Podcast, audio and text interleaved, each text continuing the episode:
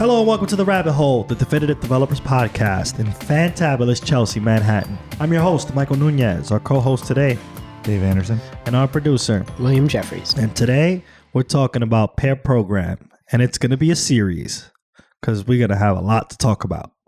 Got a lot of thoughts. We got a lot of thoughts on pairing. It's been a while since we've had this conversation about pairing, and we figure, hey, let's bring it up again after a couple of years Got to do a reboot. yeah, of talking about other content. We got to bring it back, baby. Let's go. Well, We got a bigger budget. we got a the microphones sound a little better. Hmm. Oh, Yeah. you know, everything is good. More explosions. Okay, so we're talking about pair programming. I'm going to pretend from now on that I have no idea what this is. What is pair programming? Oof, that is a tough one. It's kind of hard to define. I think that, like, so I would say when you're pairing on something, you have two minds working on one problem. Okay. I think that's a pretty good way to put it. Yeah, I think there's like, there are a lot of edge cases where people are like, oh, but is it pairing if you do X? Like, what if we split a ticket front and back end? That's not really pairing. Mm, What if we split a sandwich for lunch? Is that pairing? No, and and I want mm. my other half of the sandwich too. Thank you very much. What if we order a soup and a sandwich? Like half, half a soup and half a sandwich, and then you eat the soup and I eat the sandwich. well, I mean, somebody did think about how to pair the soup and the sandwich, Yeah. you know? And that person is crazy. I want a whole soup or a whole sandwich. but taking two minds and putting them to work on one problem. Yeah, I think normally you would see like like the classical pair programming exercise would be two developers who are both working on the same machine together on the same problem. So you might maybe you have two monitors, two keyboards, two mice. That would really be ideal. That'd be the All dope connected. setup, Yeah, yeah. that's ideal. Into one laptop, and everybody's you know both people are are working on the same code at the same time. There's like one cursor. Mhm. But that's more of like an ergonomics and comfort thing. Like you can also pair like, you know, with one person on the keyboard and monitor and the other person like hunched over their side, like kind of just leaning into their personal oh, space. Oh yeah, yeah. No, that, that those are the greatest pairing stations. When you're like breathing down someone's neck. Yeah, you can also you can use Tuple. Tuple being a fantastic successor to Screenhero, which was very tragically murdered by mm-hmm. Slack. Mm-hmm. But the, for ergonomics' sake, we use two of the same tools. Yeah, I mean, I've seen keyboard. people like pass the laptop back and forth, which is just such a pain. Yeah. Like, I mean, I guess that works. It is still pairing. It's just a pain. Right. It, and it can be like harder to follow the thread if you don't have like a second monitor or what Right. have you. But Yeah, it's like still a crick in possible, right? neck. Like if you have one widescreen monitor, one keyboard, one mouse, one machine, it is still very possible to pair. Right. Yeah. As long as you're Minimally. both working on the same problem at the same time. Right. I think other edge cases like come up like so if you have a problem and you ask somebody to come over and look at it real quick and they, you know, look at it for 30 seconds and then they make a suggestion and then they leave. Is that pairing? No, I don't think so. I I never heard I of pairing agree. I never heard of pairing before, but, that, that just sounds like I asked Bobby for help. He came by and, and said, yo, change that, and then left. Yeah, exactly. And then but then you get into the gray area where it's like, okay, well what if they stay for an hour? Okay, what if they stay for like a day? Like all day? Okay. Like all right, so there's sort of a it begins to blur a little. Right. So, I mean, but is pairing just someone there sitting next to you as you do all the work? I mean, I think pairing implies like a shared ownership of the result, like where there's going to be some give and take mm-hmm. between the two people. Like, ideally, the end result will be something that neither developer would have written on their own. Like, Right. the thing that comes out of it will hopefully be better than what those two developers would do, or like the result of the shared context that both developers have. I see. So, by having two minds on a particular problem will help them come up with a much better solution than one individual working on said problem. Right. It's like the bottleneck isn't that you can't type fast enough, right? When you're solving these engineering challenges, it's it's never that like, oh, if only I could type faster, then all of this would be done so much more quickly. It's Oh, like yeah. the problem is you have to think through and understand the problem and then come up with solutions. And so having two people who are constantly getting each other unstuck can mean that you go even faster. You go more than twice as fast as one person could go by themselves. Right. And that's more like how do you pair? Are there different roles that people take? And what are the names of set roles? Pop quiz. Uh oh. I mean, no, it's because I don't know. I have no idea what pairing yeah, is. you're, you're really catching on quick there. You just intuited the, that there are roles, and that's wonderful. I mean, I don't know. I, I can't imagine a scenario where both me and the other person are typing really as we get the work done twice as fast. Yeah, that's true. You can't just like take like your role is the left half of the keyboard and mine is the right half of the keyboard. There's a meme somewhere on the internet where, where some TV show does that. And that's how me and my pair, I mean, I don't know about pairing, but I think I see people do that all the time. It was in a mm-hmm. dream. oh, yeah. Have you guys seen the pair spooning video? No. Oh man, That is not. it's What? hilarious. All right, yeah, we'll have to include a link in the show notes because it's hysterical. I'm gonna click that link for Yeah. sure. So there are roles. so there are roles. So Yes. I mean, typically you do driver navigator, and Okay. one person is driving. They're the people. They're the person with their hands on the keys, and then the other person is navigating, and they are trying to keep the big picture in mind and like make helpful suggestions keep track of you know things that need to be investigated later act sort of like an external hard drive for the you know the driver who's acting more like RAM Mhm. Right. And like just like navigating someone in a car, there are it's a skill. Like there are ways to do it poorly. Like, you know, telling someone to turn like right at the turn, that's not going to help because like you won't have enough reaction time to do it or it'll be jarring. Right. Or like telling someone like how to move every minute detail of their car. Like, hey, uh, you should get in the left lane and activate your blinker and go at this speed and whatever. Like, that would just be like backseat driving at that point. Like, you have to trust that like the base mechanical function of like writing the code and like getting the thing done is going to be completed by the driver. Okay, so I am definitely a horrible navigator because I tell people to make the turns way too late. So I'm pretty sure I'll be really bad at navigating at pairing. actually sometimes it's better to let the person make the mistake and then point out the, mis- the mistake after they've had a chance to see if like after you wait and see if they're going to correct it on their own like a typo So we wait for And then them you'd to be like, the- you missed the turn. You're like, now you remember next time. well yeah.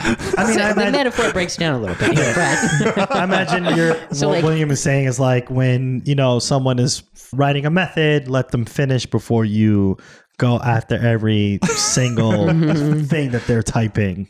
Right. Like Or- if they make a typo, they're probably used to making a typo, finishing a thought, going back and fixing it because that's their normal workflow when they're working solo. Right. And so to interrupt that flow and be like, ah, fix it now, Yeah. you know, is really disruptive. Yeah. It's like you spell return wrong. Like go back and fix it. You're like, Yeah. well, I was going to get to that. I can see the squiggly line, kind of thing.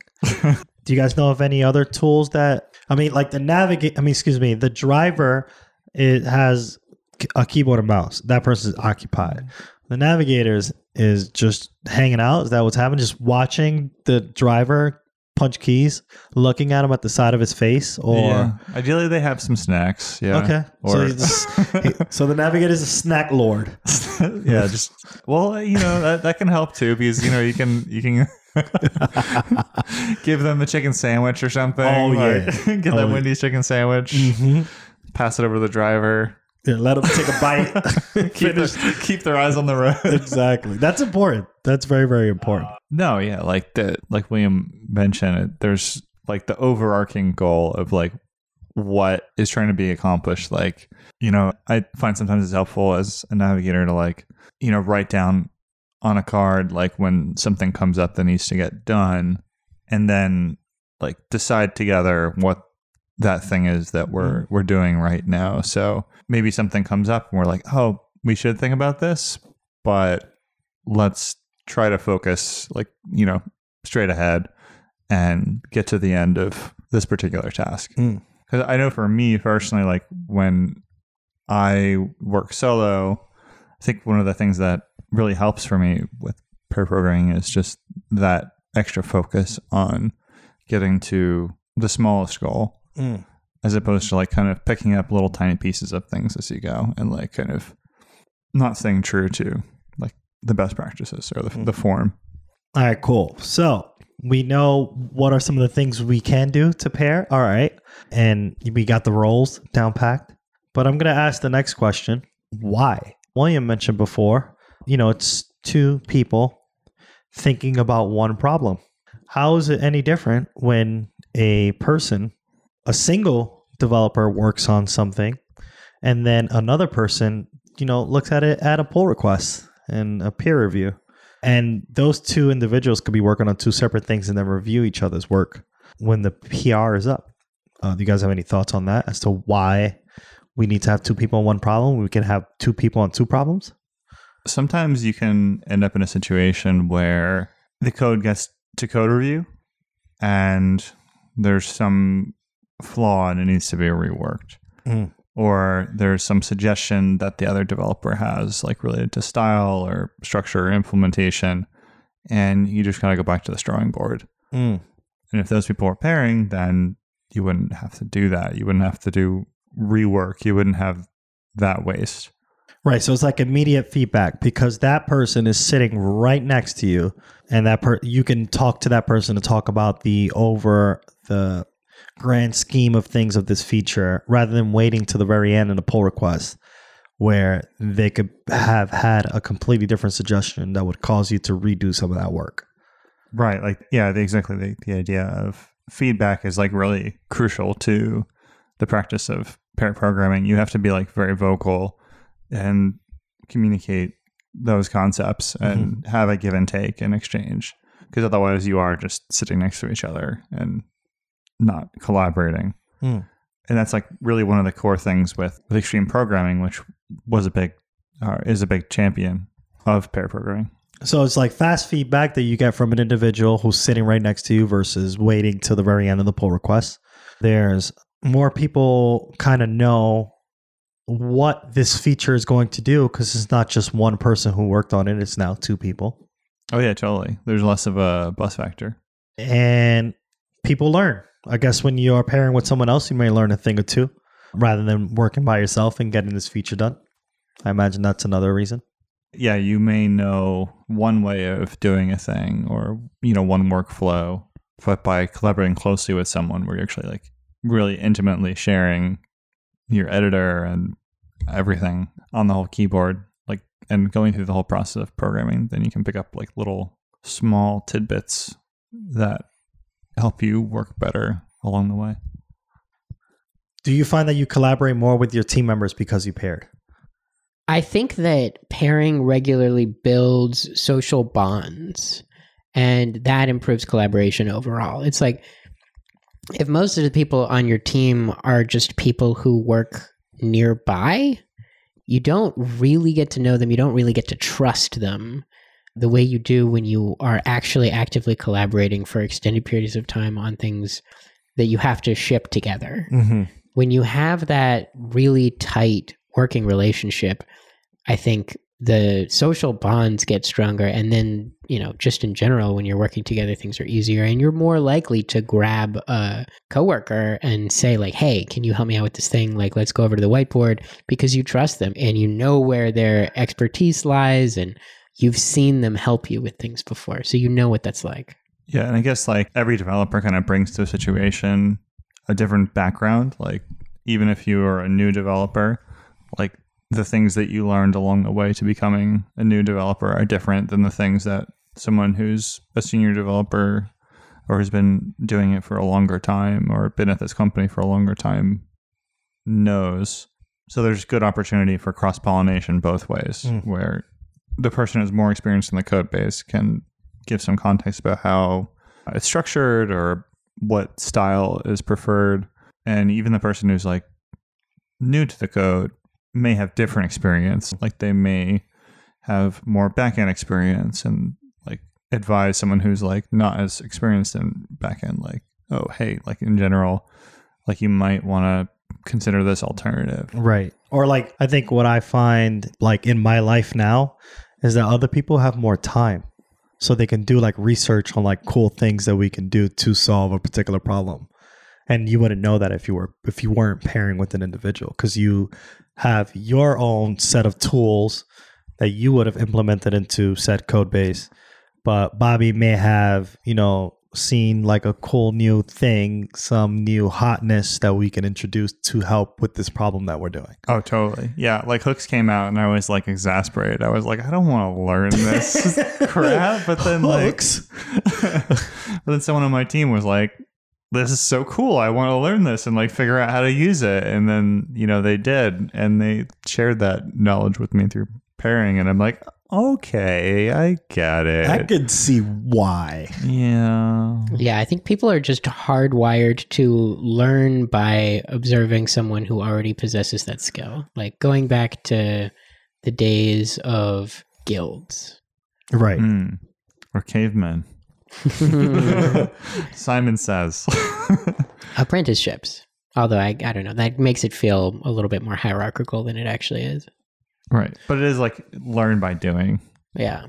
do you find work more fun Oh yeah, absolutely. I mean, you get to be buds. You know, you start high fiving every time your tests pass. It's a good time. Just so many high fives. Oh, I Oh, mean, yeah. it can also be really stressful, like if you're not getting along with your pair. Or if Right. you're bad at high fives.